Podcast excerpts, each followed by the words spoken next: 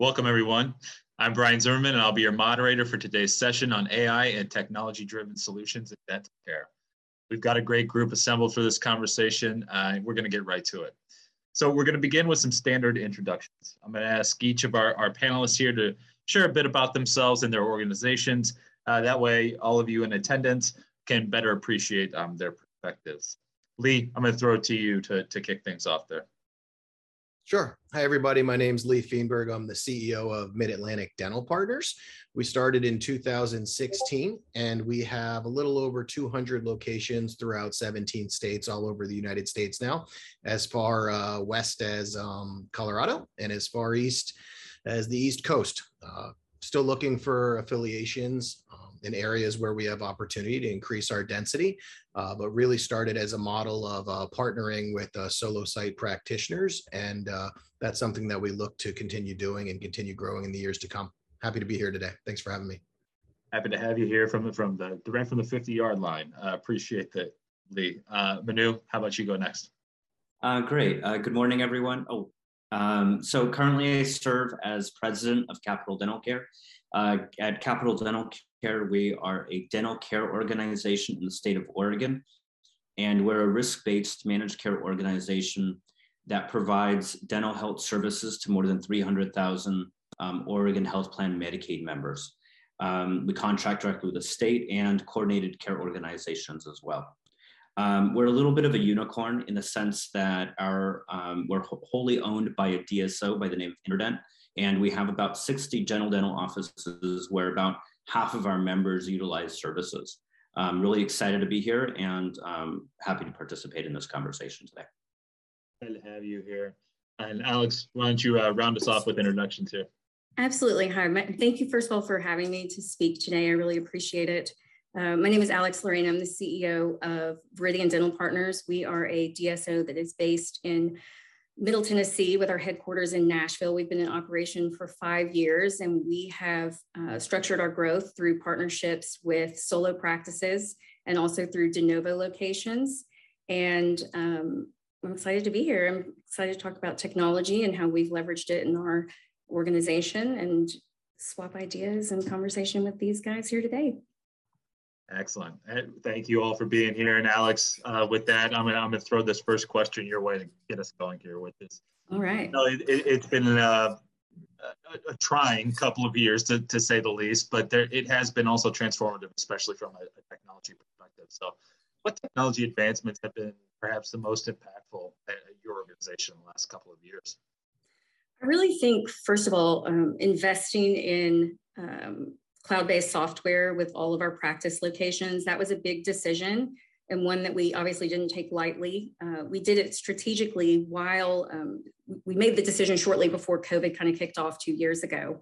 And that was very timely in the sense that we were able to have the offices transitioned over to the cloud-based system. We had phased out a lot of the older technology and that really streamlined our communications within with the doctors, with our team members who were on the corporate team, with other team members who were also located at the offices. And that really helped us to communicate effectively with each other. I would also say that prior to that, investing, we had always invested in remote work for the team members who work at the corporate office.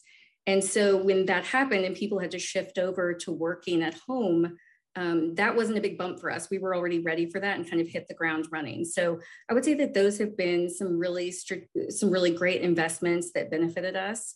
Um, they didn't come without their share of, of bumps and some um, very constructive uh, criticism and feedback, but I'm happy to say that we navigated through that. I would also say that investing in CEREC technology um, has been a, a, a, very big game changer for our DS for Viridian.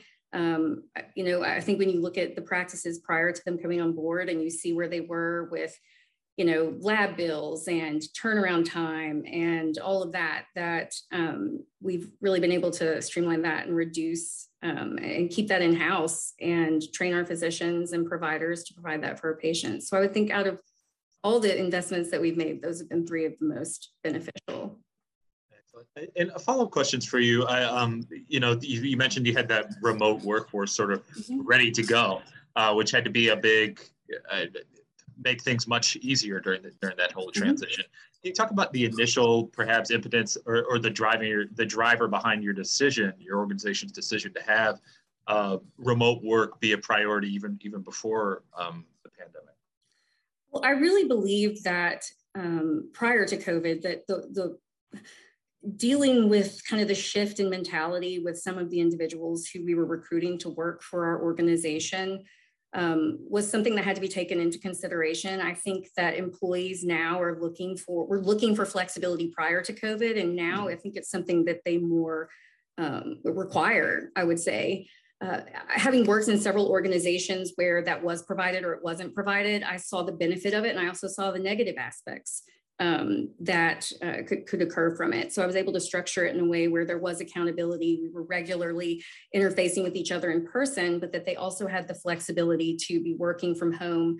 Uh, we invested in being sure that their offices were set up properly, that their internet, um, computers, everything was set up. They weren't just being asked to go home and kind of like work from a laptop.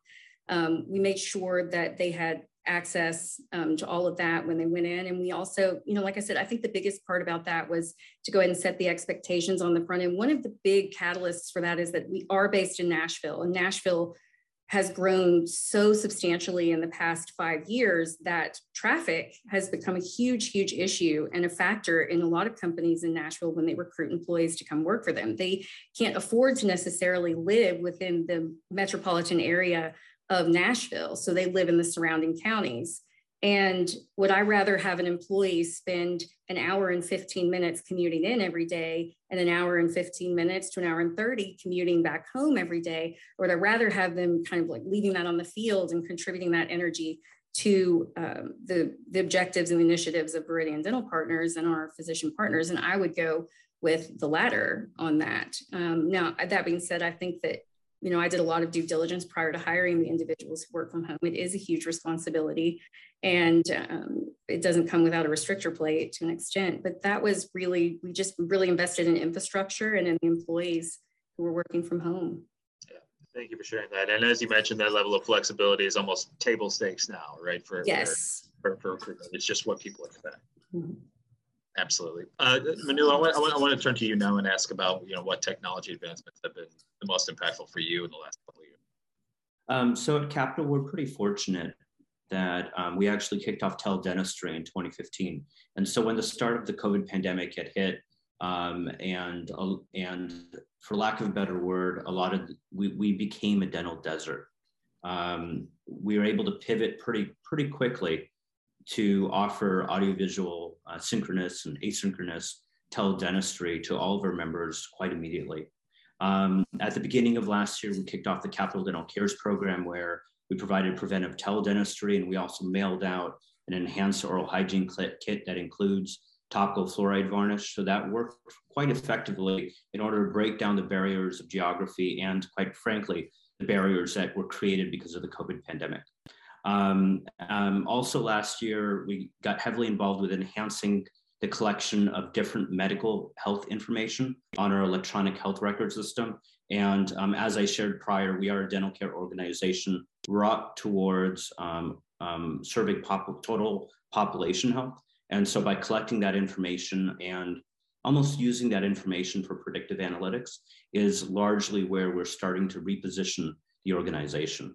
And lastly, towards the end of last year and moving forward into this year, we're looking at piloting um, community information exchange um, with um, essentially trying to address social determinants of health and equity um, with not only healthcare providers um, like behavioral health providers, medical care providers, but also non-health providers um, like a diabetes prevention program or other components of care like that.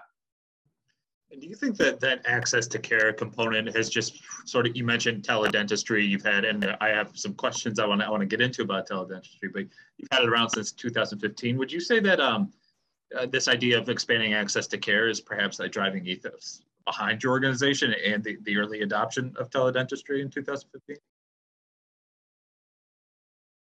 I, I would say that that was the driving ethos many years ago. Um, we've had um, tremendous amount of different use cases, whether it's on mobile vans, in pediatricians' offices, or even we have a few pilots right now where we have an expanded practice dental hygienist that's co-located within a hospital and looking at trying to look at reducing the cost of ED visits. So when when it really fundamentally depends on how we define access to care.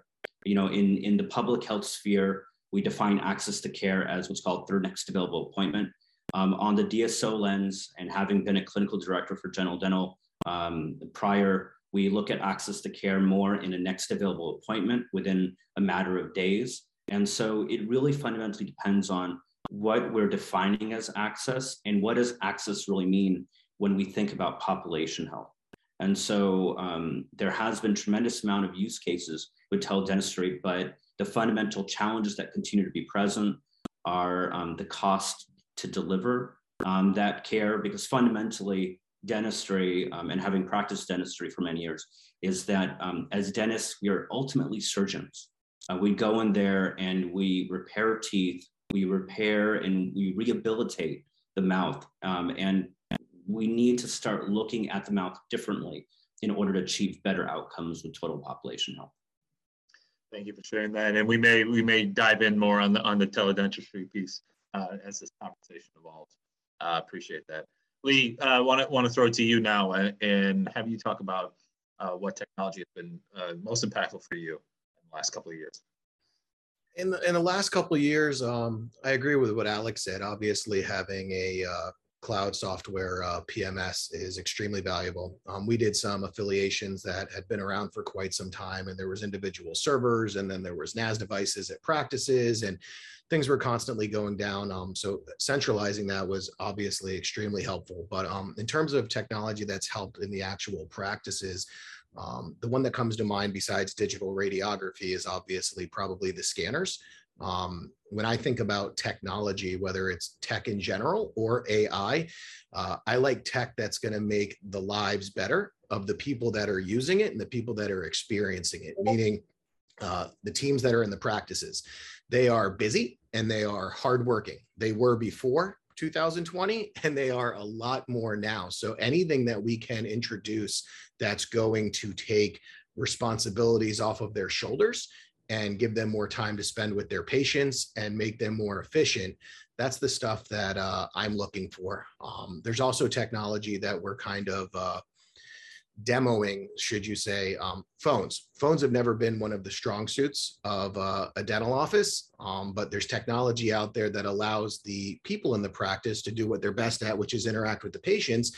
And if you miss a phone call, the worry is always, what if it's somebody that's calling for the first time? Well, there's software besides call centers, there's software that actually screens the phone calls that we're doing, uh, measures the job that we're doing with the phone call. If there's coaching necessarily necessary, um, it kind of brings that up and lets you know what's going on with the phones because we don't know what's happening in the phones. We have 200 locations.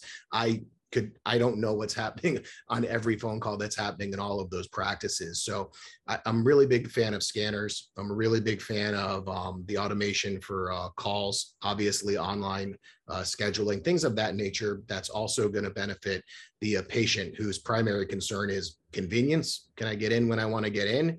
Um, and then um, you know respect for their time. They want to get in, they want to get out, and they want to get what they're uh, looking for um, within a certain time frame. Thank you so much, Lee. And I, I want to sort of zero in on the, the AI piece of this, right, that, that, that you mentioned as well. You know, I guess the question I want to ask, and Lee, we can start with you.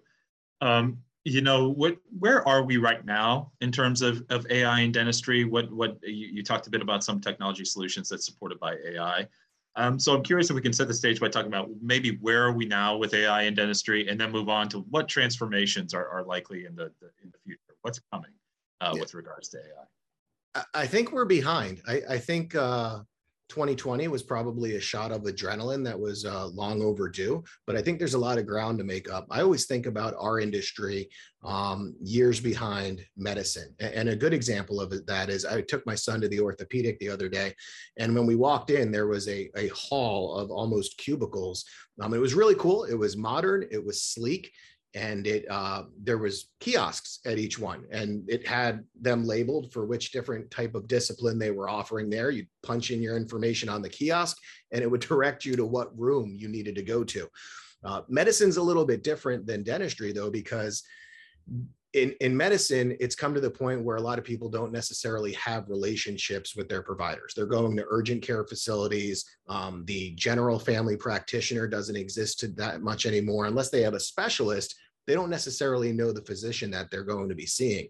In dentistry, you have kind of a hybrid. You have the patients that are millennials that really don't care who they're seeing. Sometimes they're not coming to the dentist um, to the extent that they should be coming to the dentist with that frequency. And then you have the boomers and older that really want to see the same hygienist. They want to see the same dentist. So things like that um, might not necessarily play to both demographics. It's really about what kind of model are you looking for? I like tech. I like um, making it convenient and effective for people to get in and out. If I could go there, I would go there because I'd show up, I'd check in, it would direct me where to go. It directs the uh, the doctors and the assistants where they need to be going and what needs to be going on. For the same reason, I don't necessarily like talking on the phone time is one of my currencies, as I'm sure it is the same for you. And it's the same currency for the office. There's a reason we measure the schedule in units of time.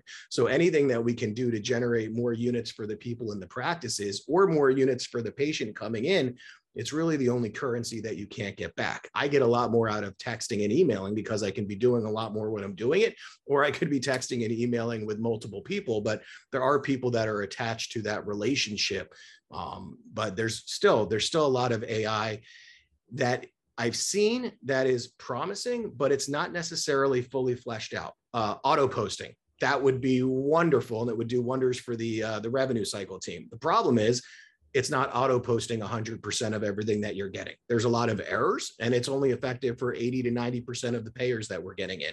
If we could auto post everything, that would be absolutely fantastic. Same with uh, insurance verification we have an eligibility button. We push it. That's great. It would be great if it did it automatically as well. And then the breakdowns that come back, some companies don't provide breakdowns and some of the breakdowns aren't complete, but that's all stuff that's going to keep the people in the practices off the phone. And anything that's going to be removing manual practices or actions is going to free up the time that they have. I'm more aware of this than I ever was because of the labor issue that we're having in this country right now. And my primary concern is the well being not only of the patients that are going into the practices that we support, my primary concern is the people that are in the practices that are part of my team. I don't want them overworked. I don't want them burned out or stressed out. And in areas where they might have had two front desk people or three front desk people and now they have one i want to make sure that they're able to do their work to the best of their ability and that they still have a great quality of life and that they're able to get out and go home and spend time with their families. There's only so much that you can uh, take when you're in situations like that. So now more than ever we need tech. I think the inevitable um, combination of dental and medicine is going to help with that because they're um, they're ahead of us. And right now I don't know if there's any out there. I know the one we use and I know the few that I'm familiar with, but even if I wanted to bill medical insurance, I don't necessarily have that capability right now, but they have uh, a lot of stacked and vertically integrated software. Uh, my father's a family practice physician, so I kind of live in both worlds to an extent, but I'm very jealous of the technology and the AI that they utilize over there that we don't have. And I think that we're on the precipice of some of these companies making some breakthroughs, but it's not about partnering with whoever's first to market with whatever niche benefit that they're offering. It's about having a very well thought out, fully functional platform that's going to do 100% of what we're looking for and not 90 because doing it one way some and the other way some, that's not going to work. You know, we can't work, we can't live in both worlds. Gotcha. Appreciate you setting the stage for, the, for this uh, AI portion of the conversation, Lee. Uh, Manu, I want to want to turn to you and see if you can build on those comments or, or um, um, share anything so, anything else around AI. Yeah, of course. Um, so one of the things that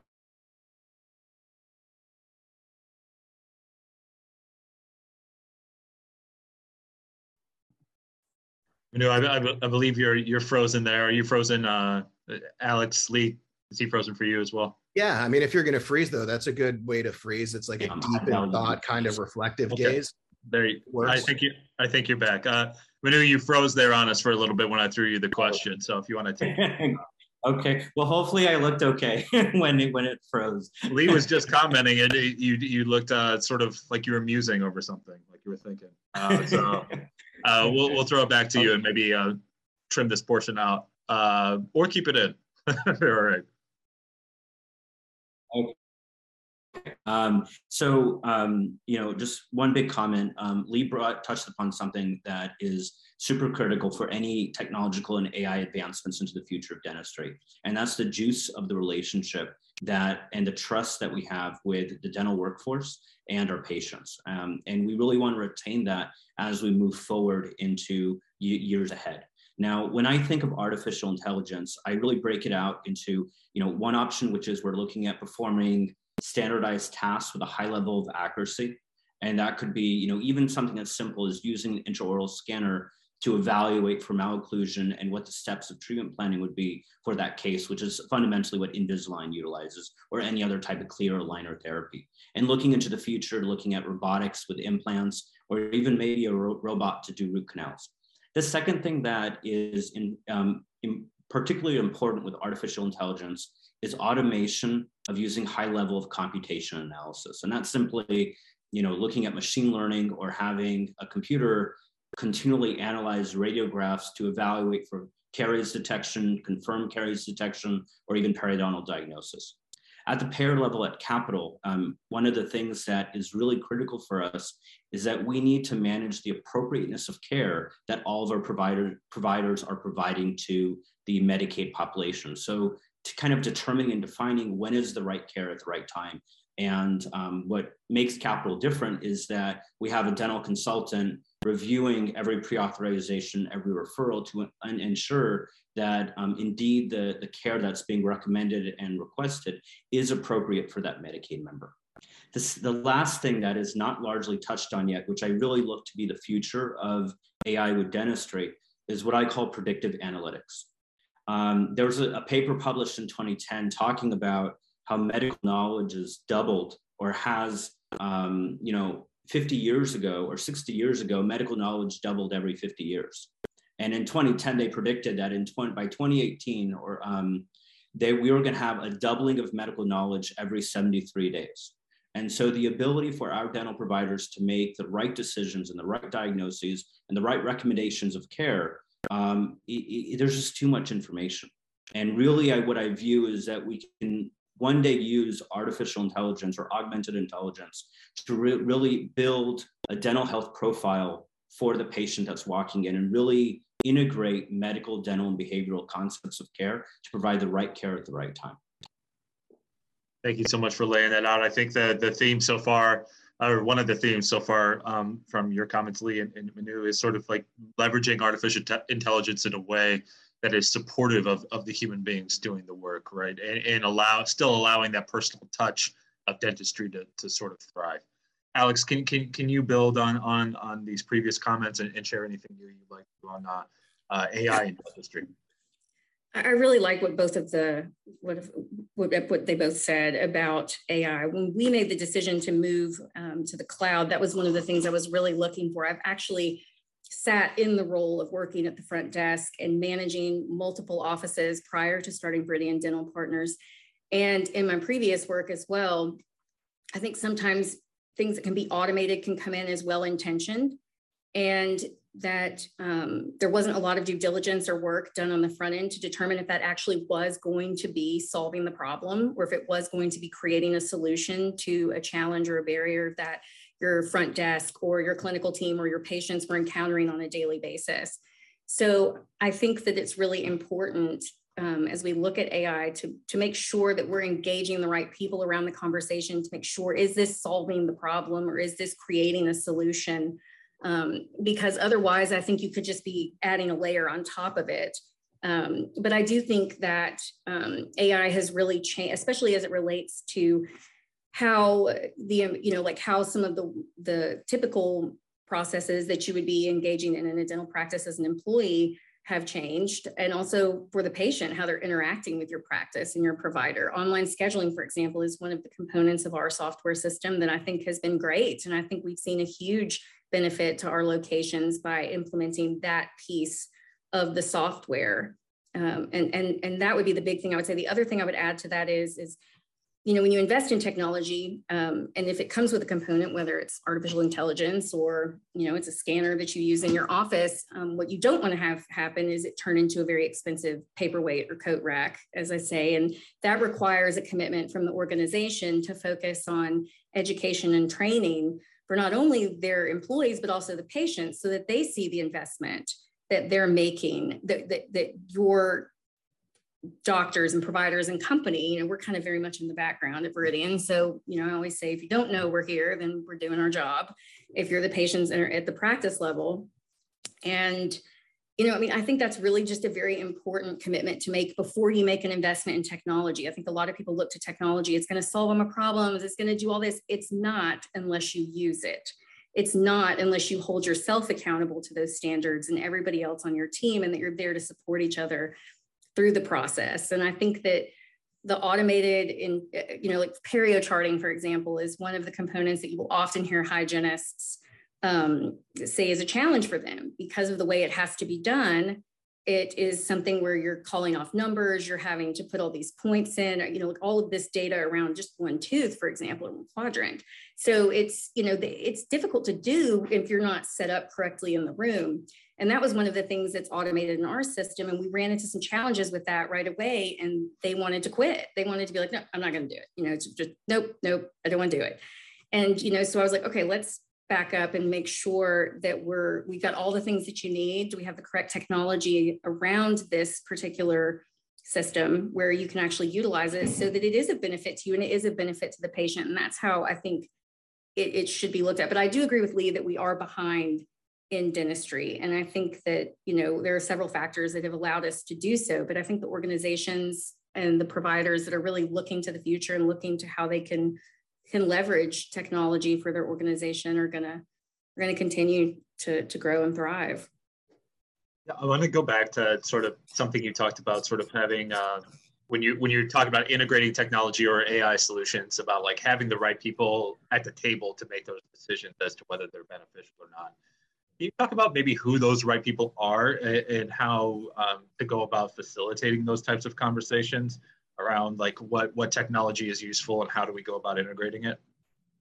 Well, I think it's it's very important to um, identify who's going to be using this and then who's going to be receiving the who's going to be kind of the, the end user piece of this and then who's also going to be interacting with this technology in some way shape or form and identifying people within your organization or also leaders within the industry that you can pull into the conversation and say okay hey like this is what i'm thinking about doing or these are my options what's your feedback on this what is what's been your experience with this and, and really seeing but before you even do that really kind of like getting your ear to the ground and figuring out what they're dealing with on a daily basis insurance verifications are i think a great example of that since we've already talked about perio charting you know and um, the first time I ever did an insurance verification, because I it could not fathom why it was taking people so long to do these insurance verifications, I thought, just give me that. I'm going to do it.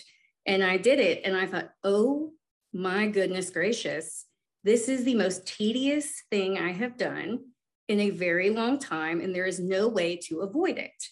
And I thought, you know, and, and so that's one of the things where it's a consistent complaint from your front desk and the clinical team when those aren't entered correctly they're like well i don't know if i can do this or i don't know you know i don't know if their insurance covers this when they're asking me questions in the back and so I think that's a great example of when you really got the bright people around the table, like the hygienists, the assistants, some doctors who really, I think, brought some really, um, I'd say, you know, like it wasn't that they were negative or naysayers. They came in really seeing like, this is what we're dealing with.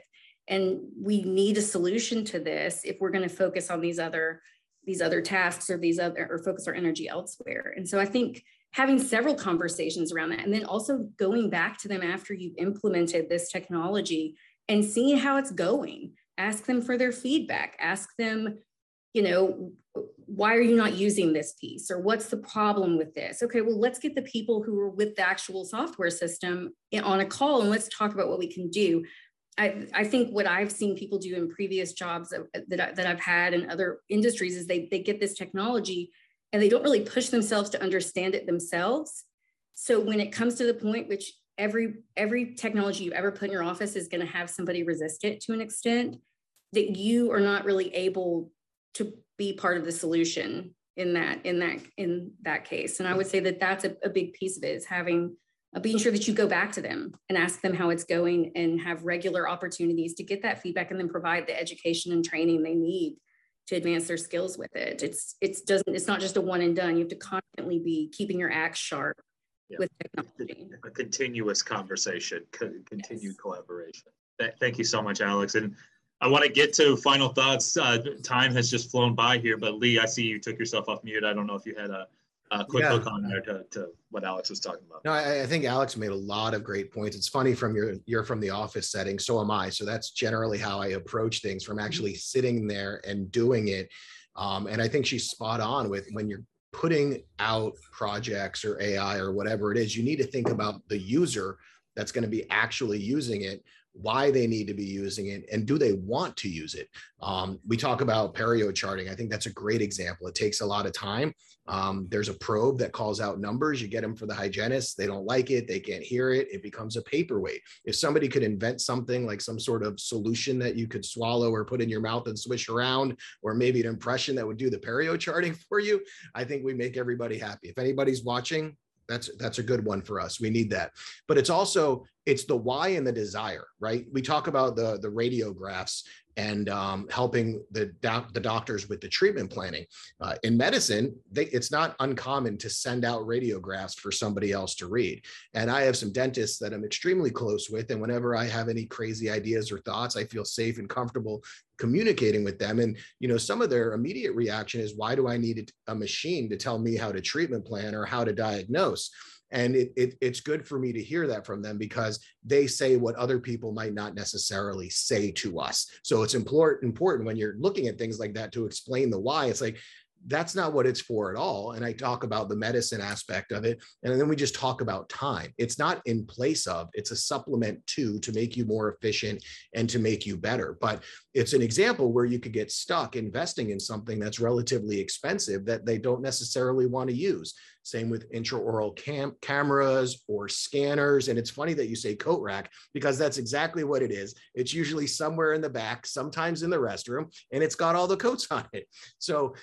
the technology is only as good as whether or not somebody's willing to use it. And I think having those conversations up front, and I always love to involve the clinical team, anything that comes through this comes through our chief clinical officer. She has uh, clinical leads. They have their panel. They discuss these things. They bring them up. They're going to try the technology. They're going to see if they like it, if it makes them better, and if it's useful, and if it's beneficial. And if it is, they're going to be the ones that are having those conversations. I'm not clinical, right? I'm, I'm strictly here for support. So I, I, I make sure that that's all entirely separated. But that's part of the reason that we are where we are in dentistry. A lot of the solo sites that we go to, there's solo sites in this country that still aren't digital radiography. You find a nice solo site, it's a nice practice, nice active patient base. The provider's been there for a long time, but they haven't necessarily kept up with reupholstering the chairs, changing the wallpaper, um, upgrading the technology, or things of that because it's expensive. That's one of the advantages of being part of a group or part of a team. We have the resources to do that, but there has to be a desire for things like that to get done and a commitment to using it to go ahead and make an investment like that. Gotcha. Appreciate that, Lee, and appreciate all three of you. Uh, we are at time, so I'm going to throw it to uh, to Manu uh, to, to kick us off with with just some closing thoughts, parting words of wisdom quickly here before we sign off. So Manu, I'll, I'll throw it to you for to get us started on that. Okay, great, wonderful. Um, so you know, one of the um, one of the I not a necessarily necessarily ideas, but one of the recurring themes that Alex and Lee has shared, which is something that we at Capitol also embody, is a, is essentially the quadruple aim. And that is that not only are we doing all, all, these great things within our organizations, but ultimately it also, we want to ensure that the care team that's providing or the dental workforce that's providing the care is also being elevated through the process as well. And so it was really nice to hear that as a recurring theme, not only in with Alex and, and as well as with Lee, but also contained within um, Capitol as well. Um, you know, just to kind of wrap up things in terms of parting words of wisdom, I would say, you know, just don't hesitate, jump in and try it. Um, you know, build a task force of, of, of thought leaders and, and just try it out. And if it doesn't work, know when to kind of pull the plug on it. Um, and then lastly, um, think of solutions and then innovate and execute. Um, don't, don't shy away from trying to drive that change, um, particularly when we look at medical dental integration, uh, even dental and behavioral integration, and then even um, much far beyond that, but really looking at total population health and what can we do to improve the health of our population, our society, and ultimately that comes down to the individual level as well. Thank you. Thank you so much, Dr. Chaudhry. Appreciate you being here and sharing those thoughts with us. Uh, Lee, any any quick closing thoughts from you? No, I, I think I said pretty much uh, everything I had to say. It's a really exciting time. I like change, I like innovation, and I like disruption. And I think our industry is right for it. And I'm excited to see who's going to step up in terms of the developers and who's going to step up and uh, take charge. You know, my organization, as a great example, is going to be the pioneers for uh, sleep apnea.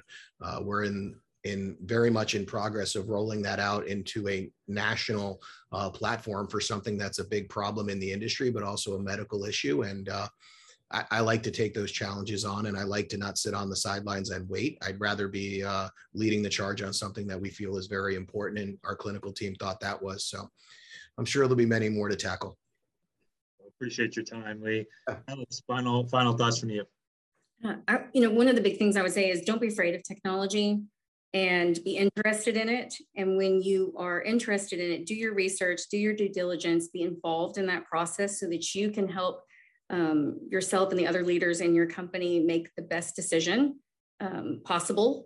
And with that being said, um, there are often very, very rarely perfect decisions. And when you make the decision to invest in technology, do it with your whole heart and your whole and 100% of your intention and have that accountability and that expectation with your team and I would also say, as you do that, you know, the biggest thing you can do is to communicate before, during, and after when there's new technology that's implemented within the practices. And if it doesn't work, um, don't, you know, deal with it quickly and figure out what the issue is so that you can solve the problem. And um, that would be that would be some of my, my my big points of advice for anybody considering this. Thank you, Alex. Uh, thank you all panelists. Appreciate your time. Uh, and thank you attendees as well. We hope to see you at future Becker's events.